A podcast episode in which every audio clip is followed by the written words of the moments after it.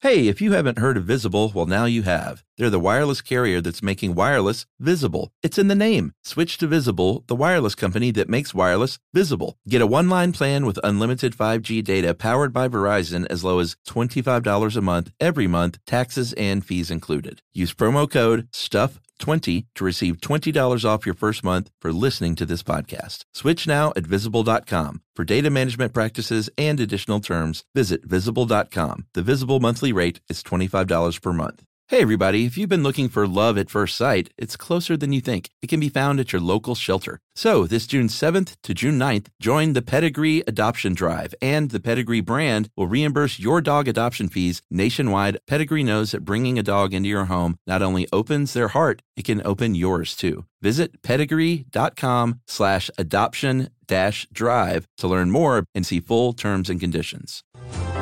Welcome to Stuff You Should Know from HowStuffWorks.com. Hey, and welcome to the podcast. I'm Josh Clark. There's Charles W. Chuck Bryant, and there's Jerry over there. So this is stuff you should know. The podcast. Wait a minute. Jerry's not there all of a sudden. It's as if she's vanished without a trace. No, she's right there. There's just a, a miso dust lingering in her where she once sat. Jerry, do you eat a lot of miso? It seems like she's eating miso soup a lot, but she probably just did that once, and I extrapolated that over years. She's eating Indian food right now. I know our uh, tiny little studio smells like we need a spice kitchen. Yeah, You know what that is? it's a kitchen full of spice. No, it's a second kitchen Uh huh. for cooking really stinky food. I didn't know that. Yeah, Huh. I, I need a, I want a spice kitchen so I can cook my rich uh, game meats that Emily can't stand the smell. What's your favorite game meat? I'm just kidding. I don't like game meats. Oh, what do you like that's stinky? Oh, I mean, dude, if I cook bacon or country ham or steak in the Josh Clark uh, cast iron Pan fry? pan steak, Yeah.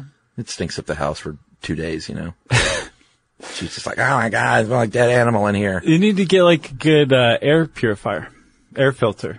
Works works wonders. Well, we don't have a uh, a stove hood yet either. Oh yeah. Which is that's probably the biggest rub. Yeah, and I think like depending on the stove hood, I think some of them are just kind of like, but there's ones out there that are really good. Yeah, I bet those are the expensive ones. Yeah, but I'll bet you can find a good one that's at a lower price point. Maybe. Or maybe I could just hire a guy that got a window right behind the stove Right.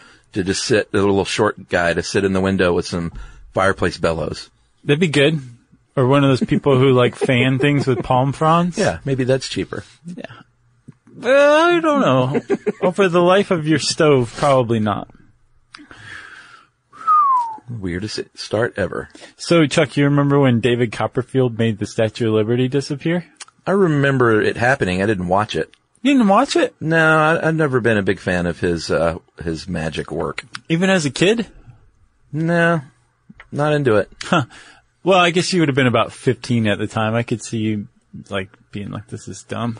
Yeah, so you were 11. It was the coolest thing ever. Yeah. I was like, oh, he, there's no way he's going to be able to do this. Oh my gosh, he did it. What, I like, what is that even? I, I feel like if I remember correctly, he put up basically a curtain around the Statue of Liberty and Painted like suddenly the sky? dropped it and the Statue of Liberty wasn't there. I'm sure it's all smoke and mirrors. Well, of course. It's, you mean it wasn't real magic? Well, I don't think so. I'm pretty sure it Was was. it dark arts? I don't think so. I don't think Satan was involved. It was too patriotic for that. You know what I mean? Sure. Um, but uh, anyway, my point is to this super lame intro is that David Copperfield brought the Statue of Liberty back. It didn't disappear forever. It just disappeared temporarily. It's amazing. But there are some things, mostly people, and some socks that do just disappear forever, that have disappeared forever, and whose like mystery, mysterious disappearances are still unsolved. Yeah. To this day. It's pretty good. Do you lose a lot of socks? Uh, no. No. Yumi does our laundry. She keeps tabs on the socks. Well, they make little tabs that you clip on to keep your socks together when makes you throw them in. sense. And I've also seen there's this one company that tried to sell socks in as three socks. so you always had a backup. A superfluous sock. I know. Genius. It didn't, I don't know if that took off like it should have. Coulda. Who knows? The person who invented it, they know. Exactly. Believe me, they wake up every day and they're like, three socks was a great idea. So let's talk about some of these things that have disappeared without a trace. Yeah, uh, this is one of our famous top tens. It'll be, what, six to s- eight Something like that. long? Yeah. Solomon Northrop, number one. Have you seen 12 Years a Slave yet? Man. Still? No, it's sitting on my DVR, staring me in the face, You need daring to just me, go home today and watch it. daring me to be sad and watch it. You just got to get it over with. It's, I know. It's, um, it, there, there's a certain amount of catharsis to it. It's not just going to bring you down to the depths of depression and leave you there necessarily. Yeah, I've been ticking off the really sad ones at a rate of about two per year. Mm. Hmm. Like, re- ju- I just watched Beast of the Southern Wild like a few months ago. I haven't seen that one. Well, that's a good one. Is it good? Yes, very tough movie. Is it? Mm. But yeah, long story short, I need to watch 12 Years a Slave. Okay. I'm shamed. I didn't mean to shame you. I'm just saying It's like the third time I've been shamed it's about a this. good, it's a good movie. So Solomon Northrop was the uh, he was the man who wrote the memoir on which the movie was based because it's a true story Right. about his life. Yes. And he was born free, uh, an African American in 1841.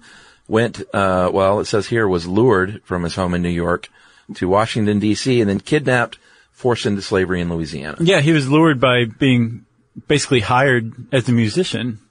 And uh, while when he went to D.C., he was kidnapped and sold into slavery. And man, it just gets worse from there. What they're like, you should uh, come down and play the 930 Club. at Basically, DC." yeah, he's like, "Great, let's do it." And they're like, "Oh, by the way, there is no 930 Club right, yet. there's just uh, horrific slavery on a plantation in Louisiana." Wow. Um, so he actually, uh, spoiler alert for those of you like Chuck who haven't, haven't seen the movie, he, um, is, is basically rescued from slavery. Okay. He figures out a way to basically pass a message along and the, the people who know and can confirm that he was a born a freeman, um, come and get him, which is pretty great Yeah. Uh, the the and at the very end of the movie in it, it it says basically like the circumstances and date and whereabouts of Solomon Northrop's death are unknown. Okay, so they just finish it with a like a, They do. uh, a graphic, Yes, but basically it's almost like an offhanded thing. You don't think anything about it. right? But it turns out he he he his, he disappeared. Right. It was mysterious. Yeah, he like people don't know where he went. He went back to uh, the north and ended up working in the Underground Railroad. There's some um, rumors that he became a spy for the uh, the Union during uh, the Civil War. that's good. I And like at that so one. at some point he went on a you know he wrote Twelve Years a Slave. Yeah. and he went on a book tour, um, an uh, abolitionist book tour, and he never came home from it. yeah, and uh, 1863 was about the last time that there were any records of his uh, existence, and there are a bunch of different theories out there of what might have happened to him. Uh, one that while he was a spy, he was captured and killed. Right. Uh, one is that he was kidnapped again and sold into slavery, but um, I think I read that a lot of people discount that because he was kind of too old to be valuable uh, at that point Yeah. as a worker. Yeah. Can see it.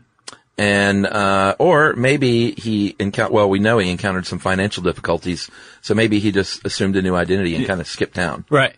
Uh, there's also one that's like the saddest, but also probably the most realistic that he died in a place where they didn't know who he was. Oh, wow. And they weren't inclined to, to properly bury him. So he just led a regular life and died uh, unknown. Yeah. Or like he got run over by a horse or something on, on the book tour and no one knew who he was. They just thought he was like some Right. African American. Yeah, You know? Or, Interesting. or maybe even a slave and they just Right. buried him in an unmarked grave. like a pauper's grave. Yeah. very sad. It is. All right. Well, that is uh, that's the first one. Um, I think Jimmy Hoffa is a great way to follow that up. Who? Jimmy Hoffa, famous Teamster, uh, Teamster boss. I was reading a little bit about his huge beef with uh, Bobby Kennedy. Oh yeah, They hated each other. yeah. They didn't like each other. I mean, hated each other. Like apparently, Jimmy Hoffa shoved Bobby Kennedy What? at a restaurant once Right in his because chest? he felt yeah because he felt like uh, he'd snubbed him. Wow. Yeah, Jimmy Hoffa didn't like that kind of thing. And Bobby Kennedy sent a, he wrote a book called The Enemy Within and it was about like the mob. Uh-huh. And, um, I'm not sure if Hoffa was named in it or not, but it was basically like all, all of his friends, Bobby Kennedy wrote a book about it and he sent a book, a copy of it to Jimmy Hoffa and he wrote a little inscription that said, to Jimmy, I wanted to make sure you got a copy of this from me so you wouldn't have to use pension funds to buy one. Zing. Zing indeed. And he said, have him killed. And he finally, Bobby Kennedy finally got his mitts on um, Jimmy Hoffa and sent him to prison for a little while. But Hoffa was a huge contributor to Nixon's campaigns against the Kennedys. Yeah. And so when Nixon became president, uh, he pardoned Hoffa. That's right. In 1971, he was pardoned, and then uh, on July 30th, 1975, just four years later, he uh, went for a meeting at the uh, Macus Red Fox Restaurant That's a great name. in Bloomfield, Michigan, That's a great town. Uh, outside of uh, Detroit, suburban Detroit, Yeah. and uh, he was never seen again. Never seen again. Disappeared. No bones, no body, no nothing. And there's been tons of theories and suppositions and rumors about what became of him, right? Yeah, supposedly he was there to meet um, a couple of mafia bosses, Anthony uh, Giacalone and Anthony Provenzano, which was Big uh, Tony and Fat Tony. no Tony Jack and Tony Pro. Those were their nicknames, and um, they denied later that they had a meeting scheduled, and they were they ended up actually having an alibi because I read that and I was like, well, duh. Right. He goes to meet with two mafia guys and disappears. Right. Uh, but supposedly they had an alibi. Their mothers. Uh, and they, yeah, exactly. And they were not there. Um, so They were at church yeah, with their mothers. there was a, a truck, uh, like a, you know, a semi truck pulling into the parking lot and almost hit or got hit by this car pulling out a Mercury. And he said he looked in and he saw Hoffa in the back seat with another guy with what looked like a rifle, like under, uh, like a blanket in between them. Oh yeah, I mean the mafia killed Jimmy Hoffa. Yeah. There's virtually no dispute over that. It's just what happened to his body. Exactly. So some people said that he was buried under the old Giants Stadium in New Jersey. Yeah, is that- it the that Meadowlands or is the new one at the Meadowlands? No, the old, well, the new one may be there too, but the old one was definitely there. Okay, didn't happen. Did they ever dig it dig up the the field and look? No, I think the MythBusters actually went there with some equipment to that could detect whether or not Is there anything those guys couldn't do? I don't know get along off the air. Yeah, I guess so. Uh, we can also verify that um, a couple of weeks before he disappeared, uh, hundreds of millions of dollars uh, were missing from the pension fund. Um, again, you know, no secret that the mafia probably had him done in. right. But where's the body? Right. So, um, in I think 2014, a guy named uh, Tony Zarelli, Another Tony. he wrote Tony a book. Is that what his uh, I'm just kidding. his uh, his his book was called Hoffa Found, and in it he detailed how Hoffa's body was buried under some concrete slabs in a barn in upstate Michigan. I thought you were going to say it was a pop-up book, and at the end, he just pops up. Right. Here's Hoffa. Um, you got me with that one, Chuck. Good. And uh, apparently, the FBI read this book and they went and dug up the field and didn't find anything. Yeah, they've looked. Um, there are quite a few locations in suburban Detroit that they've done some digging over the years, uh, all yielding nothing. And uh, there are other rumors he was fed to alligators in Florida.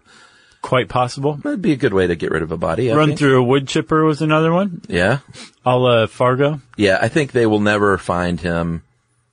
Uh, I think I also read that one um, supposedly r- reputable mafia source said, yeah, we killed him and we buried him in a shallow grave nearby and we were supposed to move it, but we never did. So he's just, you know, not too far from the restaurant. They're like, Um, Like the dummy. restaurant. We never thought about that place. But I don't, you know, I don't think they'll ever get anything. Yeah. Just be one of those enduring mysteries. Yeah, that is lazy. If you are too lazy to move The a cops. body to a better Oh, location. oh, right. Just leave him in the shallow grave. Yeah, All right. Should we take a break? yeah. Why not? All right. We will come back and talk about more disappearing acts. I love this.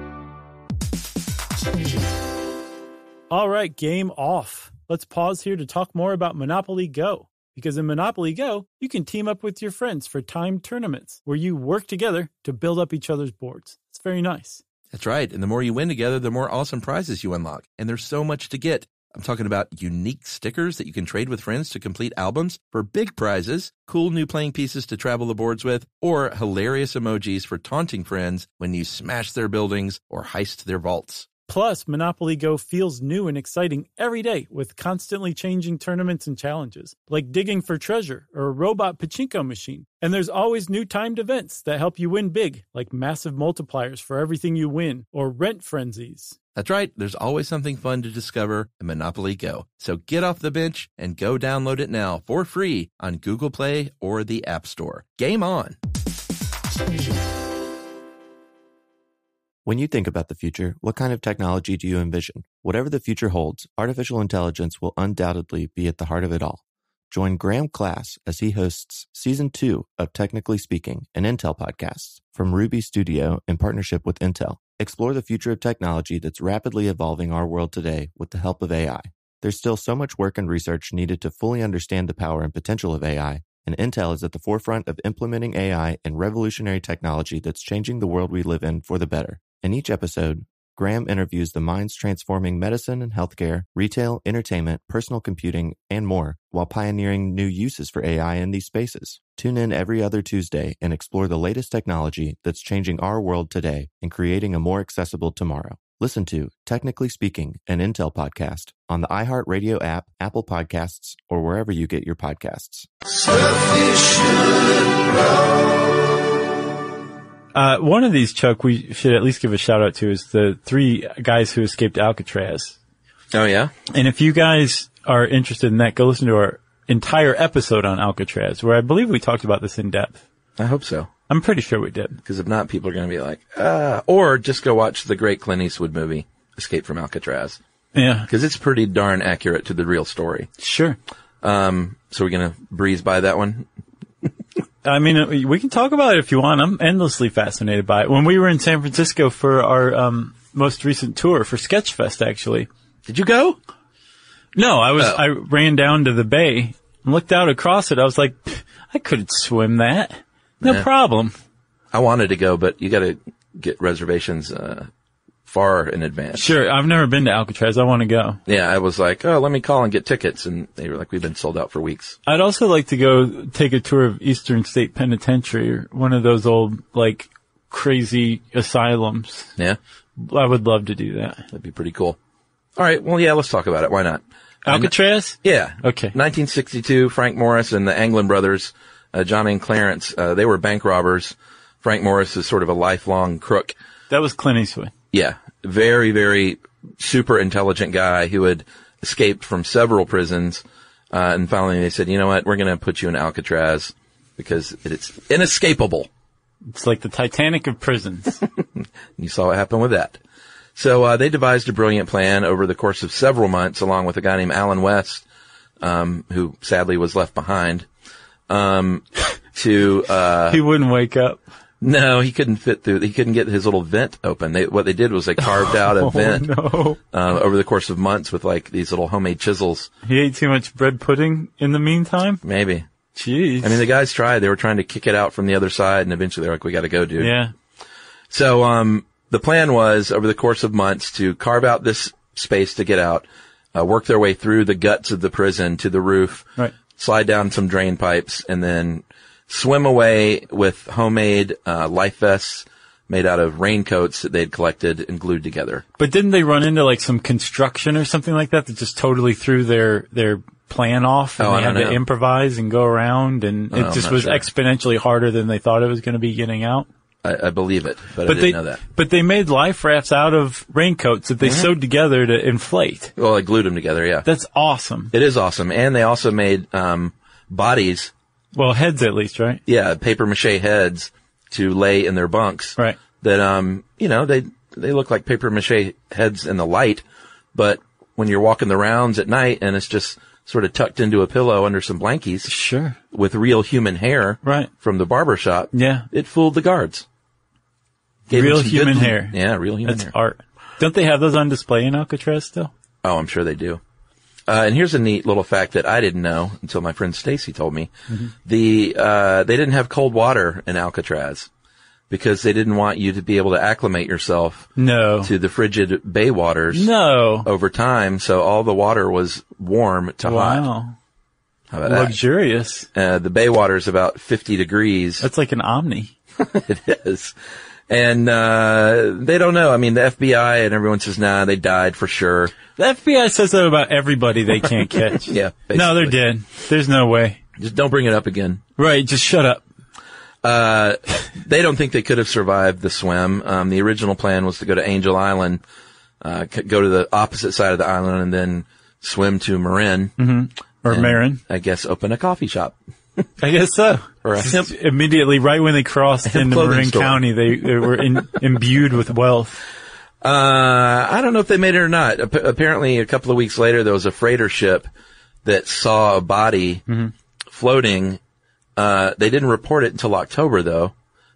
they went from July to October and then said, oh, by the way, we saw a body floating that looked like he was wearing prison denims. They finally got to that on their to-do list. They're like, oh yeah, report dead body. Well, it was a freighter ship. They didn't care. You know? Their laws, their allegiance is to the sea, not to man on land. And they also found a few pieces of other evidence. Um, they found a life vest with teeth marks uh, near the valve. And, um, Human teeth marks? yeah, Human teeth marks. Yeah, not barracuda. Teeth marks is in someone who was probably holding it in their teeth trying to blow it up while they were swimming. Where would they have gotten a life vest? Oh, I don't know. I think it was one of the homemade ones. Oh, oh, gotcha. Well, so, I mean, that doesn't mean anything. They could have ditched. Well, that's what I say.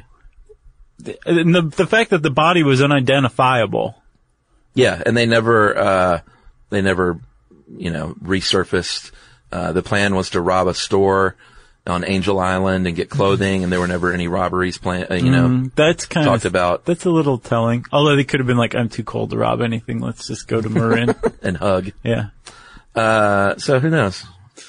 Pretty neat. Pretty neat indeed. When was that? 1962? Yeah, Cool.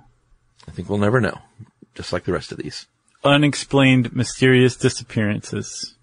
Uh, should we move on to the candy heiress? Yeah, Helen Brock. Um, I can't remember where I saw something. I saw, I guess, a documentary on this case. It's amazing. Oh yeah. It's an amazing true crime cold case. Helen Brock's Yeah. mysterious disappearance. And this our own article gets it a little bit wrong, yeah.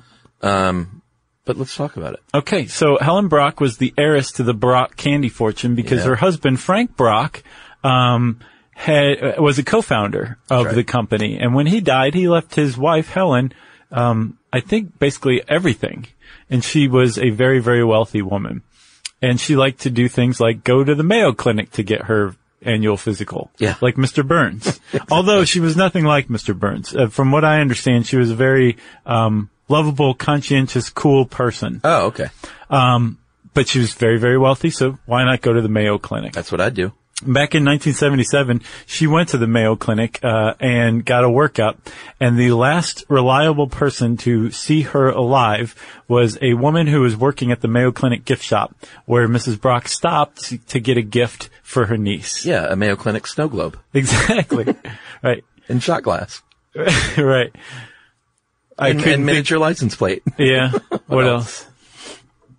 Anything else? Spoon? Spoon? a Mayo Clinic spoon? People Uh, ye- collect those? Yeah, a Mayo, Thimble? Mayo Clinic sock puppet, Yeah. big seller. Yeah. So she said uh, to the lady, "I'm in a hurry. My houseman is waiting." Uh, houseman was one Jack Matlick, and she was never seen again. Um, Matlick had dropped her off, uh, obviously for the outbound flight to Minneapolis, and then he said, "No, man, she came back. I picked her up, and then she spent four days." uh, Didn't call anyone, but she was here At home. at home, even though there's no evidence to uh, corroborate this. Right. And then he said he dropped her off again at the airport. Yeah, to go to Florida. Right, where she had a condo. Correct. And it was when she didn't show up in Florida as planned that people started noticing she was missing. And they called her house and Matlick answered and to different people gave varying stories about where she was. Did he say Matlock residence? right? I mean, uh, I mean Brock residence. Too soon. So um, here's a couple of hinky details. Matt Matlock, I think, was the guy. I, Although I he, disagree. oh really? Yeah. Uh, he um, Well, the, the people on the original flight, like the flight crew said, no, she was never on this plane to begin with. Oh, from m- the Mayo Clinic back to Chicago? Yeah. Okay. So that stands out as super hinky. Well, he wasn't there then. He was going to pick her up in Chicago. He wouldn't have been in Minneapolis. So if she wasn't on the flight from Minneapolis to Chicago, he wouldn't have had anything to do with that. Seemingly. But he, why would he say that he picked her up if she didn't arrive? I, I'm not saying he didn't know what happened, Yeah. but I don't think he was the one that killed her. Sorry, look, just go, go. Well, he, uh, he cashed, uh, he was found out later to have cashed 13 grand in checks, uh, with the Ford's, uh, signature from But her. it wasn't his handwriting and it wasn't hers. That's right. But he's clearly working with someone. Sure. That's where I'm going here. Okay. uh, and her brother uh, Charles Voorhees the, and Matlick actually burned her diaries after she died. And there's, It's super weird. Well, her brother's explanation was that she was into automatic writing, which is basically where you get a piece of paper and a pen And some peyote. Super Victorian, right? Yeah, And um, you say, "Oh, spirits, speak through me. Oh, excellent airbag. Let's see what you got." Right? And it, you just start. The spirits move your hand, and he, her brother said uh, she would not have wanted people to see this stuff, so we just burned it. that's like the Ouija ri- Ouija writing. Right? Exa- it's exactly like that, except with a pen. Interesting. So they were just embarrassed and didn't want that to get out. That's what he said. Well, I mean, it's not a crime to destroy your papers. A lot of people made the case that um, True. Uh, Mark Twain should have destroyed his papers rather than allowing them to be published posthumously. I thought you were going to say Mark Twain got rid of got rid of her, but that's impossible. 'cause It was isn't- 1977. It is impossible. you imagine Twain in the 70s? I think it would have been much the same. Yeah, Yeah, whimsical musings yeah. with a seersucker suit. Sharp, sharp wit. You know, yeah. With the series, yeah, he would have been Tom Wolfe. So uh, there's another guy named Richard Bailey who was a vacuum salesman, and Yeah. apparently he was uh, sort of like dirty, rotten scoundrels. He would swindle old ladies out of their dough. I think it was more like American Gigolo. Uh, Well, no, I don't think he was gigoloing. I think he was. Yeah. Oh, he was. Oh, yeah. Oh, I thought it just had to do with uh, horses and It horse was- racing. That was his entree, Like invest in this thoroughbred, Uh-huh. give me your dough, but also come and lie down with me. this isn't a sock in my jeans. you know? That's a gigolo thing to say. Okay. Uh, so he was eventually pinched for fraud and racketeering, sentenced to prison, um, and people thought that he had a role in her disappearance, but he said, no, I didn't. And a judge said, you know what? I think you did. And he said, who cares what you think, judge? Well, the judge said, well, I'll tell you why you should care because I'm giving you a 30 year sentence because I suspect that you had something to do with Mrs. Brock's disappearance and likely death. So who do you, you think it was him? I do. I do. Although he wrote a, a book, um, that said he loved her, that he'd, yes, he was a gigolo, Right. just a gigolo, but he fell in love with her and his love was sincere and real. Um, and he said that he was going to s- give the proceeds from his book to her favorite charity, which is an animal welfare charity. Hmm.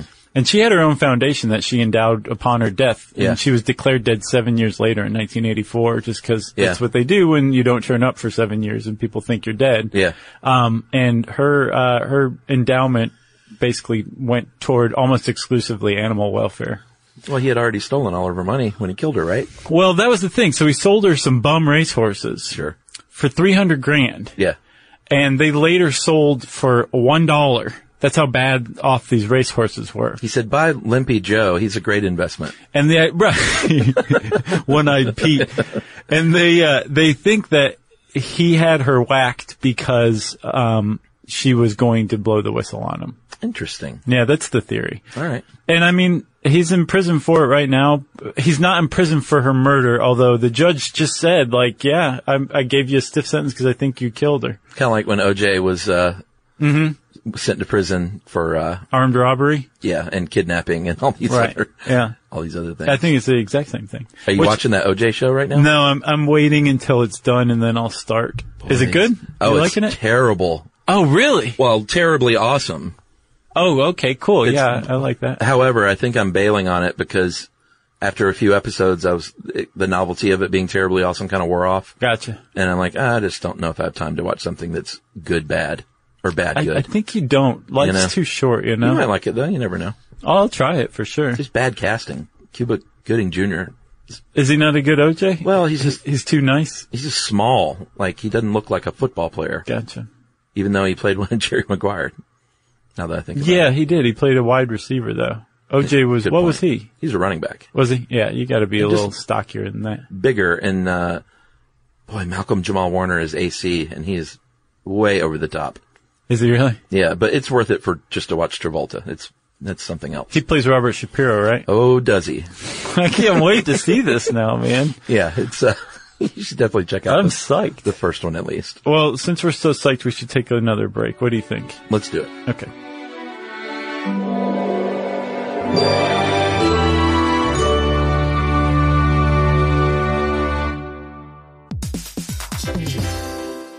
All right, game off. Let's pause here to talk more about Monopoly Go. Because in Monopoly Go, you can team up with your friends for timed tournaments where you work together to build up each other's boards. It's very nice. That's right. And the more you win together, the more awesome prizes you unlock. And there's so much to get. I'm talking about unique stickers that you can trade with friends to complete albums for big prizes, cool new playing pieces to travel the boards with, or hilarious emojis for taunting friends when you smash their buildings or heist their vaults. Plus, Monopoly Go feels new and exciting every day with constantly changing tournaments and challenges, like digging for treasure or a robot pachinko machine. And there's always new timed events that help you win big, like massive multipliers for everything you win or rent frenzies. That's right, there's always something fun to discover in Monopoly Go. So get off the bench and go download it now for free on Google Play or the App Store. Game on! When you think about the future, what kind of technology do you envision? Whatever the future holds, artificial intelligence will undoubtedly be at the heart of it all. Join Graham Class as he hosts season two of Technically Speaking, an Intel podcast from Ruby Studio in partnership with Intel. Explore the future of technology that's rapidly evolving our world today with the help of AI. There's still so much work and research needed to fully understand the power and potential of AI, and Intel is at the forefront of implementing AI and revolutionary technology that's changing the world we live in for the better. In each episode, Graham interviews the minds transforming medicine and healthcare, retail, entertainment, personal computing, and more, while pioneering new uses for AI in these spaces. Tune in every other Tuesday and explore the latest technology that's changing our world today and creating a more accessible tomorrow. Listen to Technically Speaking, an Intel podcast on the iHeartRadio app, Apple Podcasts, or wherever you get your podcasts. How about a quick one? George Washington's teeth. Yeah. Here today, gone tomorrow. Yeah, so they were in a storage room at the Smithsonian. They were on loan in uh, from since 1965 from the University of Maryland Dental School, right?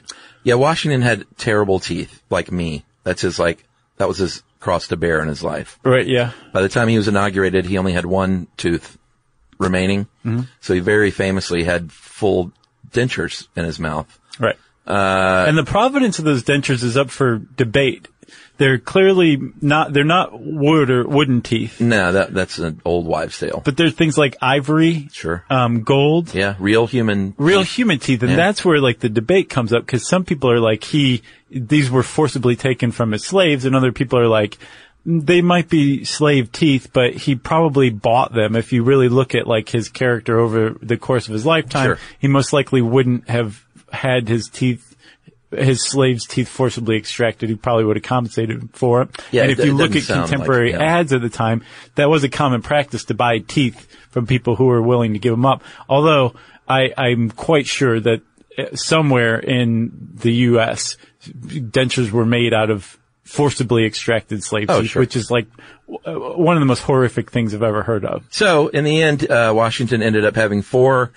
Uh, there, well, probably more than four, but there are four existing sets left on display, and uh, one of which was at the Smithsonian until they disappeared um, from a storage room where only employees had access. So it, Double lock storage. yeah, it very much is uh, seems like an in- inside job almost invariably. Yeah. But it gets a little more interesting because half of them showed back up. Yeah. The lower, the lower half, I think. I believe it was the lower half. Yeah. like a year uh, later, eh, they just suddenly reappeared out of nowhere. Yep. And they think that um, rather than sell these on the market to somebody like Steven Spielberg or something. They they uh, they melted them down for their gold, which is terrible. Sure. You know, Yeah, that's. uh, I'd rather have some rich jerk have the the full set and just know that they're out there still, Right. Than have them melted down for gold. Right. They're like, You can get that anywhere. yeah. Um, that would be very sad indeed. Uh, and to this day, they still don't know where those, uh, the top set, or I'm sorry, the, uh, yeah, the top set remains missing. Yeah, It might be someone's wedding ring right now. Wouldn't that be weird? that would be really weird. You know? Yeah. Flight 19, are we moving on? Yeah, I love this one. We covered this one a little bit in the Bermuda Triangle episode. Yeah, I remember not liking that episode for some reason. I, I don't know. I don't, It it was basically like, l- look at all this hokum. yeah. Yeah, we spent the whole time explaining why the, it's not a real thing. Okay. Well, maybe I did like it then. Oh yeah? Yeah, because it's not a real thing. No, it's not. There's not some But mysterious. there has vortex. been a lot of weird disappearances in that area. That's uh, indisputed. All right, so- Indisputable. Flight Don't night- even try. Flight 19 in December 1945, there were five planes, uh, TBM Avengers, which are torpedo bombers. Uh, they took off from Fort Lauderdale on a training mission. Uh, supposed to be a couple hours. Don't go more than 150 miles, guys. And, uh, just come on back and we'll have some hot soup waiting on you. right.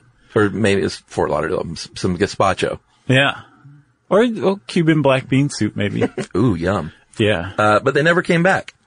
No, they didn't. Um, in, in- back back in Fort Lauderdale, I think the Fort Lauderdale Hollywood Airport, which is what it is now. But back then, it was like Fort Lauderdale, right? Yeah. Um, the uh, they were waiting anxiously for him, and and they never came back. Although they did get a radio transmission from the guy who was the trainer. Yeah, the flight leader. He said, uh, both my compasses are out for some reason and we are in big trouble. We have no idea where we are. And they went back and forth with the, um, tower for a while trying to figure out where they were. Uh, and they changed courses a few times. And then that was the last anybody heard of them. Yeah, so they sent a plane after them, uh, a Mariner aircraft with 13 men aboard. So they already lost 14, I believe, from these other flights. Okay. Five planes. And then they sent another plane, right? Sent another plane. That one didn't come back. Bermuda Triangle. Well, that one's no big mystery. They attributed that to an explosion, so they think it actually exploded. And Well, what made it explode? well, I don't know, Aliens? but it didn't mysteriously disappear. Okay. The other ones definitely did mysteriously disappear, and um, they pe- most people thought that they just went um, further and further out into the Atlantic. That at one point they were over the Bahamas or Bermuda, which they mistook for the Florida Keys, Right. Which is not the same thing. No, it's not. And if you, you use that mistakenly as your bearings, you're going to be in big trouble. And that they ended up just running out of fuel and crashed in the Atlantic. But uh, in the last year or two, a couple of independent searchers who had this same theory independently came together and said, you know what? There was in 1989, a Broward County Sheriff's Department helicopter spotted the wreckage of one of these planes, the TBM Avenger Oh, wow. in the Everglades next to Jimmy Hoffa's body, right? Interesting. And um, they they said it was so far off from where they thought Flight 19 had been that it couldn't have been one of them. And then they went back and looked at the records, and they were like, "Well, the only missing Avenger planes are from Flight 19." Yeah. So it has to be one of them, basically. And they found an aircraft carrier off of Daytona had tracked six unidentified planes that night turning into the Florida mainland. So they think rather than going out to sea, they turned inland and didn't realize they were inland because the weather was so bad. Uh, They were way off course. right. And they, at least one of them crashed in the Everglades. Wow. Yeah. Um, the only thing I knew about this previous to this research was uh, the movie Close Encounters of the Third Kind. Oh, really? They showed up in that? Yeah, remember there was um I, s- I never saw the whole thing. oh man. It still holds up. Really? Yeah, like Well, really Oh, Steven really good. movie. Spielberg knows what he's doing. Yeah, and the special effects even still look pretty decent Mm-hmm. considering, you know, what what were how long ago it was. Yeah. They found the planes in the desert.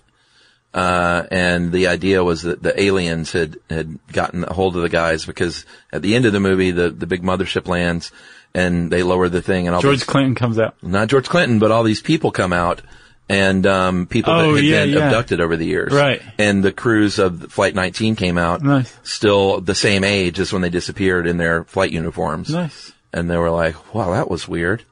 like, what a night. And then they went, oh my God, it's Richard Dreyfuss. I love Jaws. Yeah. Did They didn't say that. you see Madoff? Uh, I watched a little bit of it. Was that any good? Did you watch it? That didn't catch my attention. Yeah, I did watch Jaws again the other night for like the 80th time. Sure. That, that's an all time, that'll be great a hundred years from now. And I can watch it every single time. I get right back into it. Yeah. Amazing. Uh, Mary Celeste. I thought Sure. we had covered this, but we haven't. No.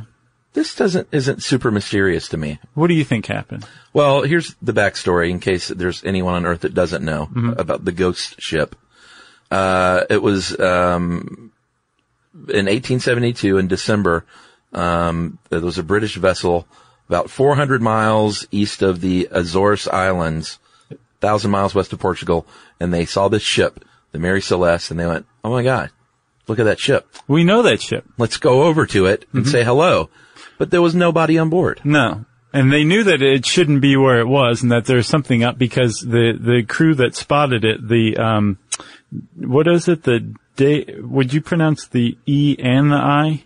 Uh, hmm, I'd pronounce that the De Grazia, Oh, nice. Okay. but it's a British vessel, so that's probably wrong. So, okay.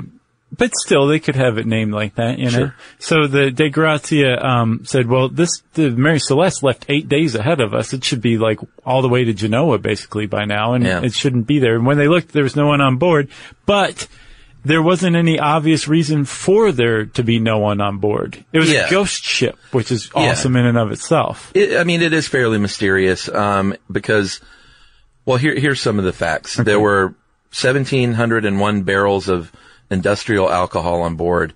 Um, only nine were empty because there was one theory that the, the crew got drunk and they, On industrial alcohol. on industrial alcohol and, um, had a mutiny.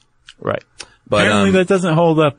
It's not a likely story. No, they think the nine barrels, um, they were made of a different kind of oak than the, all the others, and it's a leaky oak. Right. So they say it probably just leaked out. Sure. What else? Food and water. They had plenty of it still on board. Six months worth left on board. Yeah. Um, and I think a woman named Mary Thorogood created a documentary about this and really like investigated it. And um, these are mostly her findings, and they're pretty recent. But um, one of the one of the big weird mysteries is that the lifeboat was gone. Right? Kind of weird. I think that's because they got on it and left. There was a pump disassembled, and there was Yeah. a little bit of water. But upon inspection, the De Gratia found, like, no, this thing's totally seaworthy. She can make it all the way to Genoa, and we'll we'll even tow her. And they towed her to Portugal, I believe, right? Yeah, but here's the thing. Apparently the hull, uh, where the flooding was, was so crowded that the captain, Benjamin Spooner Briggs, couldn't get down there. So he didn't know how much water. Right. So one of the theories is that he thought they'd taken on way more water than they had. Right. And his family was on board, including his little two-year-old daughter. Right. And he said, uh, uh, no, let's just get the heck out of here. I'm not taking any chances. Which was a big chance that didn't pay off in and of itself.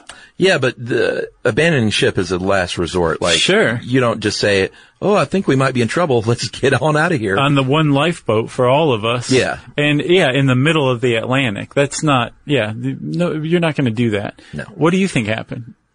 I think that that's what happened. I think that he thought they had taken on way more water. Uh-huh. He had his family aboard, saw they had just been through a bad storm, and he saw the mainland with his own eyeballs and said, this is our chance. Let's not screw around here. Uh, I don't want to sink with mainland in, in sight. But the thing is, the mainland wasn't in sight. The Azores are like in the middle of nowhere. They're It's- like it's- halfway between the Atlantic, uh, between Europe and um, North America. Well, that's where they found it eventually, but um, supposedly he saw the mainland, Oh yeah. and or I think so, and that's why I think that he just said, "All right, it's time to go." So there's long been a suspicion that the crew of the De Grazia were the ones who did away with the crew of the Mary Sure. Celeste. Yeah, like w- wasn't a ghost ship when we found it. Right. So the reason they would have done this is because under maritime law, if you find a ship uh, that's insured, the insurer has to pay you a salvage fee. It's Yeah. an insured amount. Which they did. They did, but they only got one sixth of the insured amount, which suggests that the the British Maritime Admiralty Court believed that they were crooked, that they'd done something to the Mary Celeste people. Yeah. We shall never know. No, unsolved mystery. Yeah, I- in fact, uh, I was going to say we should do an episode on that in full, but um, I think maybe we should just refer people to stuff you missed in history class Yeah. because they did a great episode on that. Yes. The Mary Celeste. So we got one more, Chuck. Alrighty, This might be my favorite one of all. I had never heard of this uh, pro basketball player who disappeared without a trace. I had neither. His name is John Brisker, right? That's right. He's uh, from Detroit, and he went to the U- University of Toledo, actually. Oh, go uh, Rockets. Rockets. And the thing is, while he was at UT, apparently he'd had a racially harmonious upbringing in Detroit and got to Toledo and experienced racism firsthand. Interesting. And grew up fairly bitter from it. He Uh-huh. was, um, uh, he, he had a reputation of having a short fuse after that point, which he didn't have before growing up. Yeah, he went on to play pro ball with the ABA, uh, the Pittsburgh Condors, and then eventually um, made his way to Seattle with the Supersonics. And he was good too with the Condors over three years. He averaged 26 points a game. Yeah, First year it was, uh, He was a baller. 21. The second and third years it was about 30 points a game for the year. yeah. That's a that's amazing. Even for the ABA, Sure. I'm not knocking the ABA. They were great, actually. Uh, was there an Atlanta team in the ABA? No, It was always NBA. Where did Atlanta get its team from? from uh, why do I want to say Milwaukee? That was the Braves. Yeah. Jeez, I can't remember. And the the Thrashers were the Flames, right? Well, no, we had the Flames, and they just went away. Oh, And then we created the Thrashers, the and then Flames went out. they went out. No, the, I thought the Thrashers went to Canada or something. Yeah, they went to a different city. Gotcha. Uh, don't have hockey in Atlanta. That's- I think we've learned our lesson. Not there's a lot of transplants, but apparently not enough. Yeah. So uh, back to Brisker. He um, eventually played for the Sonics, and after that, he said, "I'm going to open a restaurant." That failed, and then in 1978, he said, "You know what? I'm going to Africa, and I'm going to open an import-export business." Yeah, but he, he wasn't just going to Africa. He went to Africa under the invitation of the Ugandan dictator Idi Amin. Who loved basketball? loved basketball and I guess had heard of John Brisker and John Brisker said, sure man, let's, uh, let's hang out. Kind of like Rodman with, um, Kim Jong Un. yeah. And, uh, he went and hung out with Idi Amin, definitely. Um, and I guess about six weeks after he made it to Uganda, he placed a call to his girlfriend and the mother of, uh, one of his children, um, Melvis Diane Williamson, right? Yeah. And he said, "Hey, baby, uh, we are going to get back together. I'm going to have you guys come over here soon. I'm just laying the foundation. It's all good. I'll see you guys. I'll call you in a little bit." And that Yeah. was the last anybody ever heard from him. Yeah, and there um there are many theories on this one. One is uh well, Amin figures in in a couple of ways. One is that maybe he ran afoul of Amin and was killed by uh he and his soldiers. Yeah. The other is that he was killed by anti-Amin revolutionaries because he was pals with Amin. And he was there w- when the Amin regime was toppled in 1978. Yeah. Like that's when he was there. uh and another one that I don't think is true at all is that he eventually made his way to uh to Jonestown and was part of the Jonestown Jim Jones uh suicide Right. Uh, massacre. of 900 people. That one actually has more legs than it appears at first. He had a great aunt who was there who Oh, really? tried to get him and other family members to come join her in Jonestown. All right, so we'll give that a So it's plausible. like not just totally random. yeah, You know, um, but they, that's pro- it probably didn't happen. I think they c- can't find any real evidence that that happened. His brother Ralph said up until he was declared dead in, um, I think 1985, his brother Ralph held the idea that his, his brother had just assumed another identity to get away from debt. Cause he owed like 20 grand in taxes just from that restaurant alone. Yeah, um, that used to be a, a viable option in life. So you could just like take on a Disappear new and- identity. Yeah, in fact, did we ever do a show on that? Yeah. Okay, that was a long time ago. That one might need a dusting off. Probably. It's, I think the answer now is no, you can't. Yeah, exactly. Is that it, sir? I think that's it, man. Unsolved mysteries that may stay unsolved forever. We're Robert Stack. Thank you for joining us. or wait, I'll be Dennis Farina. You be Robert Stack. Ah, God rest his soul. Both their souls. Dennis Farina's dead now? Yeah. That stinks. He's one of my faves. Yeah, he was good. Remember Crime Story? 80s Was it a TV Mafia show? Vegas show? Yeah, I don't think I ever saw that. good one. But he's uh, Midnight Run, one of my all-time favorite comedies. He figures heavily into that. Does he? and um, uh, Out of Sight, the great movie from Steven Soderbergh, with George Clooney and Jennifer Lopez? Jennifer Lopez. Fantastic movie. He's in that too. I like him as a Law and Order man myself. Right. He's a former like real cop, I think. I could totally see that. Uh, well, if you want to know more about Dennis Farina, type that name into the search bar at howstuffworks.com. And since I said search bar, it's time for listener mail. Oh no, my friend, it is time for administrative details.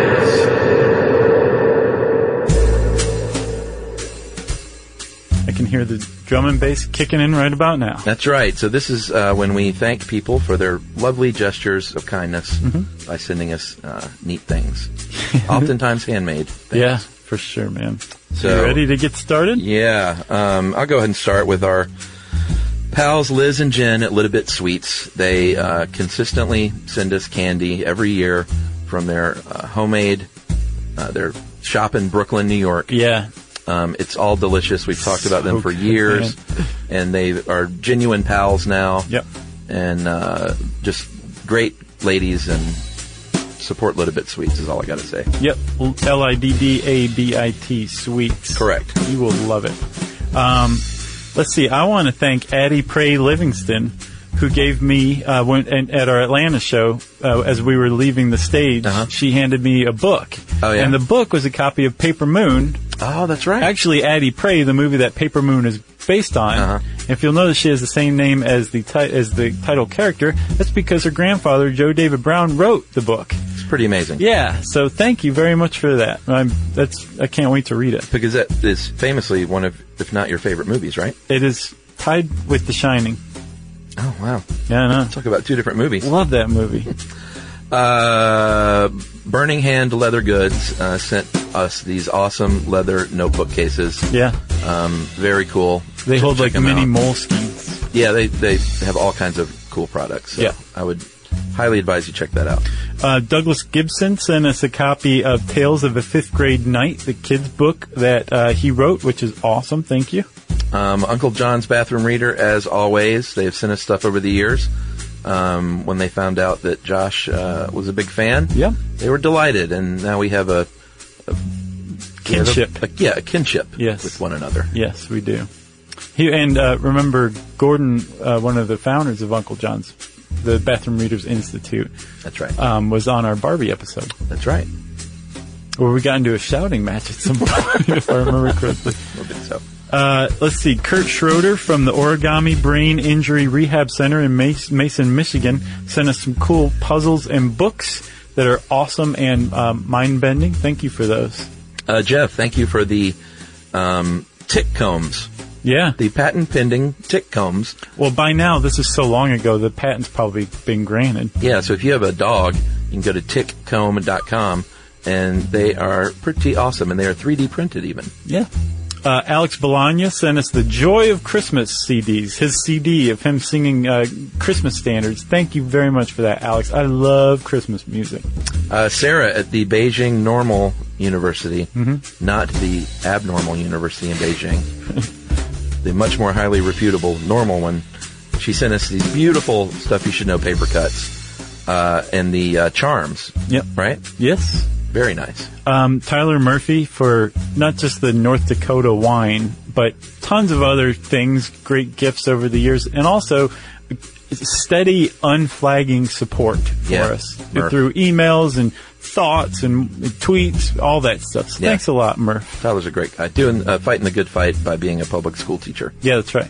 Uh, Daniel from Techniflow for the Sound Still series necklaces. Yeah, Uh, I those are remember- awesome. Yeah, they're really cool. You can find those at uh, Techniflow, that is T E C H N I, flowdesign.com, or just go to Etsy where you can find all this stuff usually. Yeah.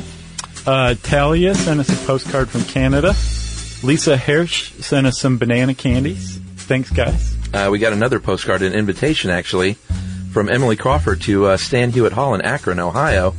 And Stan Hewitt is a very famous place in Akron. It's sort of like their Biltmore house, Oh yeah. and it's gorgeous. And um, sadly, Emily's parents moved down here, so I'm not going to Akron much anymore. well, we was- could still go for Stan Hewitt Hall. All right.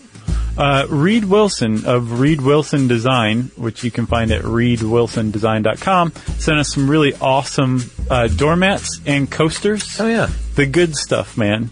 Go check it out, reedwilsondesign.com. He's got a lot of really cool ideas. uh, Abby sent us a letter and a drawing, and uh, she wrote in to let us know how to pronounce uh, basalt correctly. Am I saying it right? I don't remember. I think we said basalt, Basil. and I think it's basalt. Yeah. Uh, and uh, happy birthday, Abby. Uh, good luck in high school. Yes. From both of us. Uh, Alan Barrington Hughes sent us Reaper sauce from Pucker Butt based on our chili pepper episode. I have not gone anywhere near it. I tasted it, and uh, it burned a hole clean through my tongue. Yes. So if you're into the really hot stuff and you think you have what it takes, Yeah. uh, I dare you to give it a shot. Oh, yeah? Yeah. Okay. Um, Whitley, thank you for the uh, pencil colored art. It's really cool.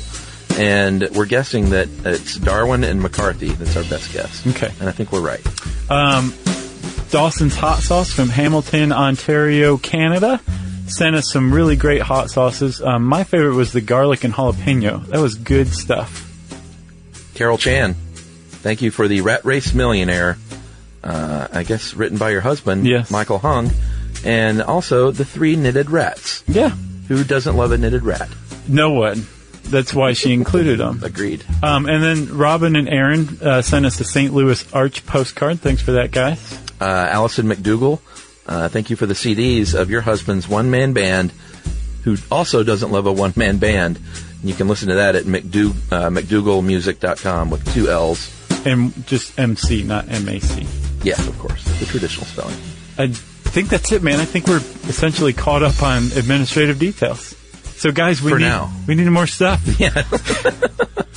Uh, thanks as always to everyone who's kind enough to take the time to say, oh, hey, thanks to Nate today at H&F Burger downstairs for comping my lunch. That's very nice. I went down there to eat a meal, and he comes by and goes, Charles W. Chuck Bryant. And I went, uh, I know what that means. Here's here's stole my another wallet. subpoena. Uh, but he's the GM at uh, Holman and Finch, their restaurant group, and I went to leave, and they were like, no, it's on us. nice. Did he send you a burger for me? No, but I would advise you going down there and just like kind of Just kind of stand around the counter, craning your neck around. stand under the TV with me on it, right? yeah, so thanks, Nate. Uh, he didn't even know we were in this building. Oh yeah, you No, it should worked listen right more closely, Nate. Yeah, that's what I said. We talk about it basically all the time. He won't even hear this. Uh, if you want to get in touch with us, you can just send us hi. You don't have to send us anything. Um, you can say hi, um, but don't just say hi because it's been done. You can tweet to us at SYSK Podcast. You can join us on Facebook.com slash Stuff You Should Know. You can send us an email to StuffPodcast at HowStuffWorks.com. And in the meantime, you can hang out with us at our home on the web, StuffYouShouldKnow.com. For more on this and thousands of other topics, visit howstuffworks.com.